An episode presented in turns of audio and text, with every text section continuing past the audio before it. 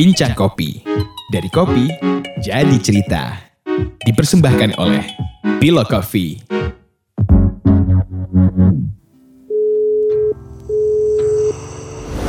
Halo Mas, Halo Mas, ini saya manggilnya Teku atau Tengku? Teku Mas. Teku ya, bukan Tengku ya. Iya, betul. Beda logat soalnya.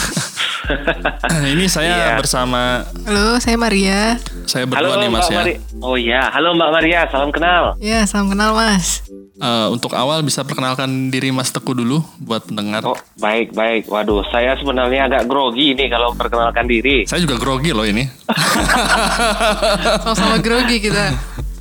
Iya, eh, nama saya Teguh Firmansyah. Eh, banyak sih orang yang nanya, kok orang Padang ada nama Aceh? Nah, jadi bapak saya orang Aceh, ibu saya orang Solo, eh, Sumatera Barat. Umur sekarang 34 tahun, aktivitas eh, berkebun kopi dan menanam beberapa jenis tanaman hortikultura juga, Mas. Kalau dari nama ini Koperasi Solok Rajo ya, eh, Mas Teku. Iya, oh iya, saya juga dari salah satu perwakilan dan pengurus eh, Koperasi Solo Rajo saat ini, Mas. Ini Mas, kami ingin bertanya soal dampak pandemi COVID ini buat teman-teman di hulu tuh seperti apa? Oh, terima kasih Mas.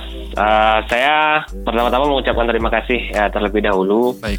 eh, dan mengapresiasi juga kepada kawan-kawan dari Philo Coffee yang sudah memberikan kesempatan kepada kami untuk eh, berbagi informasi eh, terkait eh, situasi eh, sekarang ini, apalagi eh, sedang pandemi COVID-19.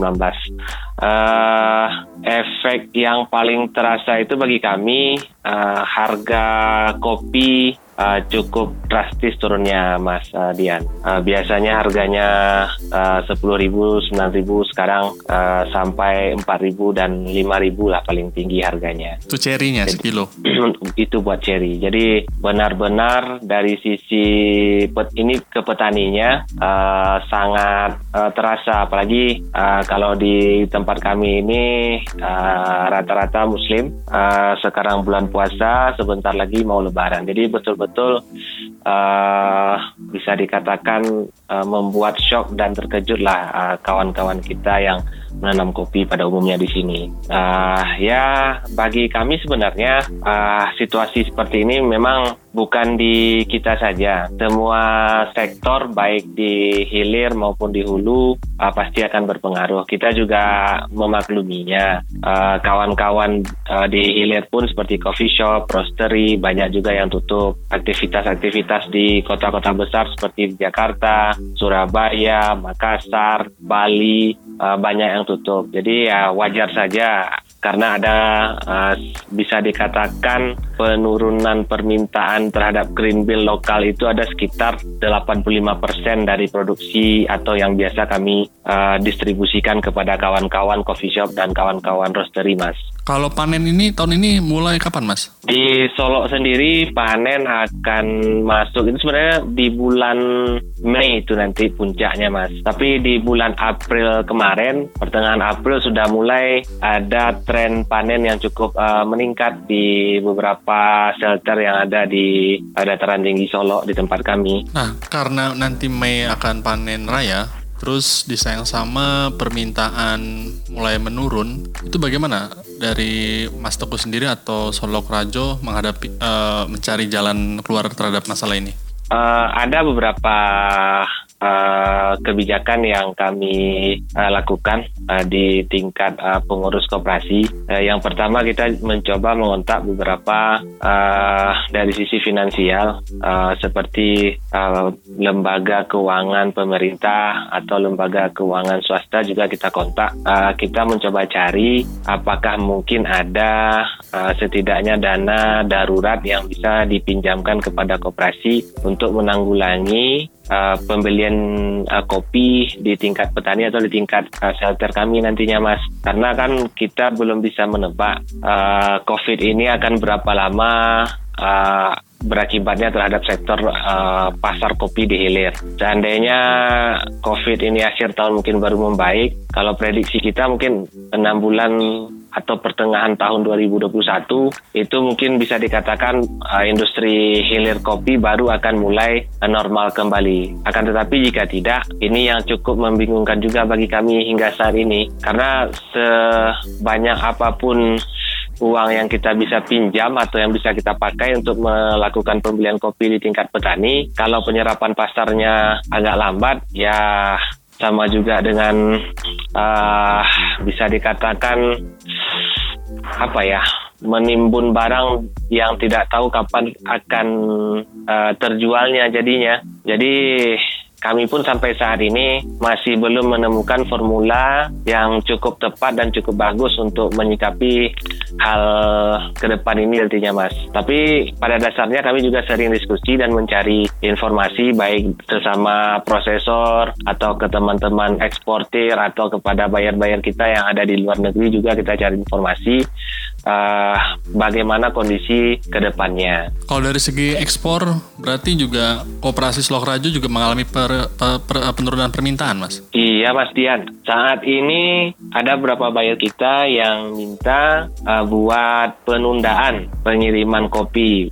kalau normalnya di uh, setiap bulannya ada uh, kita targetkan buat pengiriman ke luar negeri. Tapi ya kita pun juga maklum di ne beberapa negara uh, tempat bayar kita yang biasa membeli itu pun kondisinya hampir-hampir sama dengan kita. Semua aktivitas uh, bisa dikatakan tidak berjalan secara normal. Jadi kita cukup uh, mengerti juga. Jadi kita masih uh, menunggu dan melihat bagaimana perkembangan yang akan terjadi di negara teman-teman kita yang akan membeli kopi di luar negeri nantinya.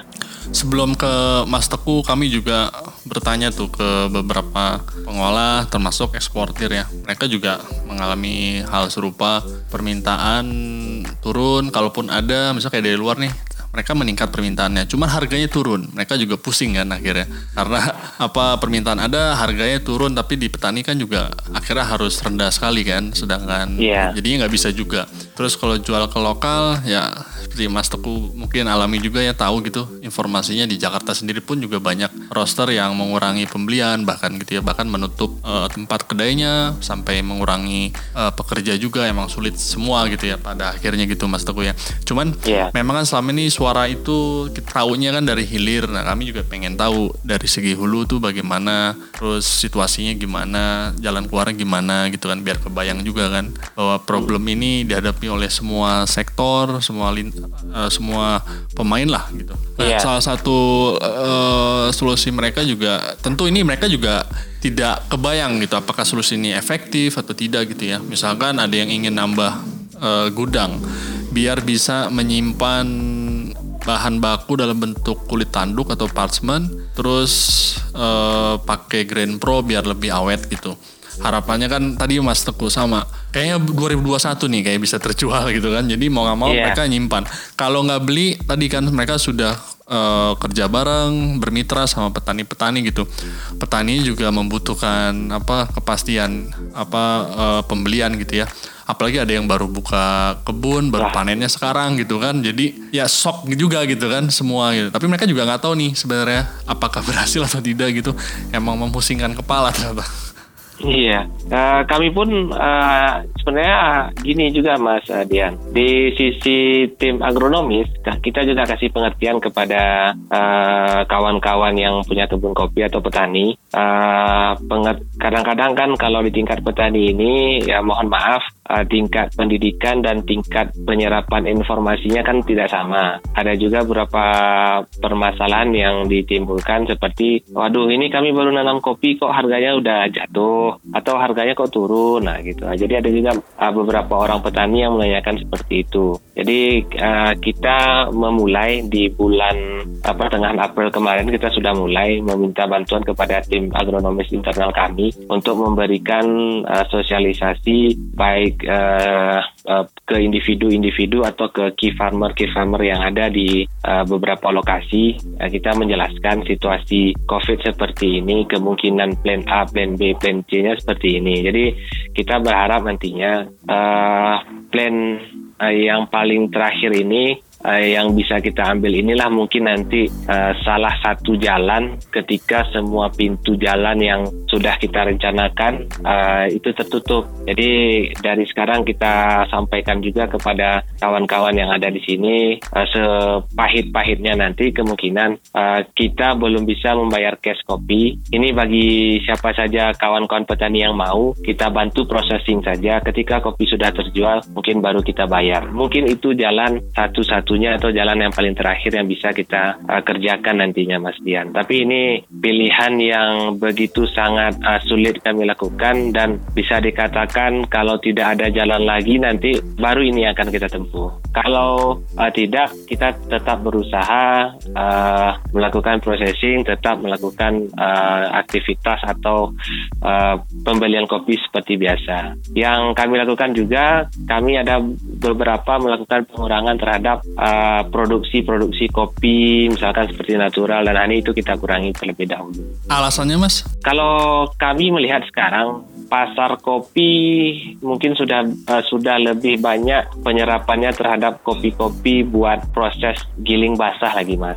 Yang pertama giling basah ini banyak uh, digunakan buat kopi-kopi susu. Uh, yang kedua kita karena mengingat uh, prosesnya bisa cepat, jadi cash flow kita pun bisa bisa juga cepat uh, ada putarannya lah. Kalau untuk natural dan honey prosesnya kan agak panjang, itu membutuhkan uh, modal kerja yang cukup uh, besar juga jadinya tertahan jadinya. Baik Mas Teguh, kalau bicara harapan nih dari Mas Teguh sebagai orang di hulu, kira-kira berharap apa terhadap hilir? Terlepas hilir juga mengalami situasi yang sama gitu ya, kesulitan yang sama gitu biar Waduh, mungkin teman-teman hilir juga kebayang juga uh, ada yang bisa kolaborasi atau bisa ikut berkontribusi gitu untuk mengatasi hal-hal uh, masalah ini bersama gitu kan. Waduh, kalau ditanya seperti ini uh, sebenarnya saya pun agak berat hati. Ya, ya. Uh, saya juga memahami kondisi kita semua di hilir pun sekarang sedang susah uh, selain dibatasi karena memang pergerakan kita tidak diperbolehkan uh, buat melakukan melakukan aktivitas normal, memang ini buat kepentingan kita bersama juga. Uh, jadi saya tidak bisa berkata apa-apa saat ini karena memang saya cukup uh, memahami kawan-kawan di hilir itu seperti apa. Mungkin di lain waktu dan di lain kesempatan jika kita melakukan komunikasi yang uh, intens dan uh, lebih uh, mengobrolnya mungkin lebih agak santai. Mungkin ada-ada saja nanti ide-ide yang bisa kita kerjakan secara bersama-sama itu Mas Dian. Karena saya pun tidak berani dan tidak bisa terlalu memaksakan untuk kawan-kawan uh, di hilir uh, Mas Dian. Kita berat juga. Ya. Iya, sama-sama memahami, sama-sama uh, mengerti kondisi kita uh, uh, sendiri saat ini. Ini Mas Teguh, misalkan nanti pas panen raya harga cherry tetap jatuh gitu ya? Ya. Nanti akan ada penyesuaian kah harga green bean-nya? Ada Mas Dian. Uh, di, bagi kami, uh, kalau kami di Koperasi Solo Rajo, kami me, uh, berpikirannya begini. Di satu sisi kita mementingkan petani, tapi kita juga mementingkan uh, kepentingan kawan-kawan uh, di hilir juga. Karena kalau kami melihat industri kopi ini bukan hanya soal kita mencari keuntungan yang uh, besar semata, tapi bagaimana kita berpikir uh, antara bisnis di hulu dan bisnis di hilir itu saling uh, ada keterikatan karena kita tumbuh sebenarnya saling bersama-sama. Ketika kawan kawan-kawan di hilir juga tumbuhnya bagus, itu akan berefek ke kawan-kawan di hulu juga. Jadi kalau saya mengibaratkannya, ibaratkan kita satu batang tubuh. Jadi ibaratkan taruhlah kami kaki, kawan-kawan uh, di uh, hilir itu adalah tangan dan uh, mata bagi kami itu untuk di, di luar sana. Kami menopang kawan-kawan, kawan-kawan juga memberi penglihatan kesehatan kami jalan yang uh, bagus untuk ke depannya. Jadi seperti itu saya mengibaratnya Mas Dian. Jika ada salah satu bagian tubuh kita yang sakit, uh, kami juga menganggap, kami juga merasakan. Karena contoh saja mungkin tangan kita yang terluka, tapi badan kita pun juga ikut merasakan, alat-alat gerak lain juga ikut merasakannya jadinya Mas Dian. Oke Mas Teguh. Kalau misalkan um, kopi spesial nih, katakan natural tadi ya.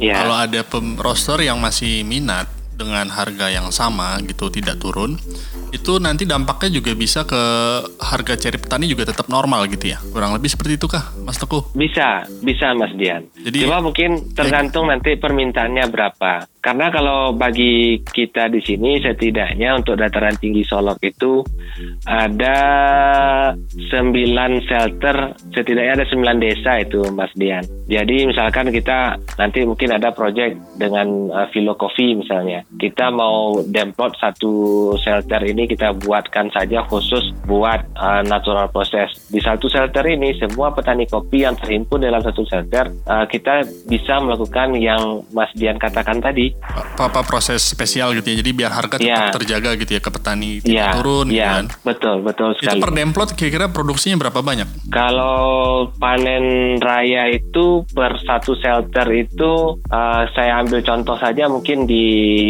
demplot kami yang ada di Air Dingin yang di base camp itu desa Air Dingin. Uh, cherry itu per tahunnya di uh, base camp Air Dingin itu setidaknya kalau tahun kemarin itu ada sekitar 10 sampai 15 ton. Jadi Itu buat itu buat cherry. kurang lebih green bean kira-kira jadinya 3 ton lah ya. Iya, 3 sampai dengan 4 ton paling banyak. Jadi kalau ada salah satu roster yang siap mendukung pembelian 3 ton, itu Iya. bisa menjaga harga dengan baik ya. Ya, bisa menjaga harga dengan baik. Baik Mas Teguh, mungkin kalau ada yang mau ditambahkan mungkin ada. Uh, kalau untuk saat ini saya mungkin tidak banyak terlalu bercerita, cuma bisa mengingatkan buat kita semua saling uh, menjaga, jaga diri dan keluarga kita tetap uh, sehat, patuhi aturan dari anjuran dari pemerintah supaya uh, masa-masa pandemi ini bisa cepat berlalu, Mas Dian. Karena kita berharap kalau pandemi ini lebih lama lagi, efek yang ditimbulkan juga cukup uh, besar buat kita semua. Ketika pandemi ini cepat bisa berlalu, mudah-mudahan kita semua bisa kembali normal dan kita semua bisa menjalankan aktivitas uh, kita dengan uh, baik seperti sedia kala kembali. Itu saja mungkin Mas Dian. Saya berterima kasih juga kepada Mas Dian dan kawan-kawan Coffee. Semoga uh, pembicaraan kita malam ini bisa mendapatkan sebuah uh, titik terang lah nanti buat kita semua yang ada di industri kopi. Amin Mas, amin. Baik Mas Teguh, eh, terima kasih ya atas waktunya sudah berkenan Sama. berbagi dengan kami. Ya, terima kasih Ya, Mas sama-sama Teguh. Mas Dian. Sekali lagi terima kasih. Ya, terima kasih Mbak. Assalamualaikum Mas Teguh. Waalaikumsalam Mas Dian. Kami berharap curahan hati ini dapat menebarkan solidaritas. Dan memantik nyala semangat bagi kita semua. Terima kasih telah mendengarkan Bincang Kopi. Sampai bertemu lagi di episode berikutnya.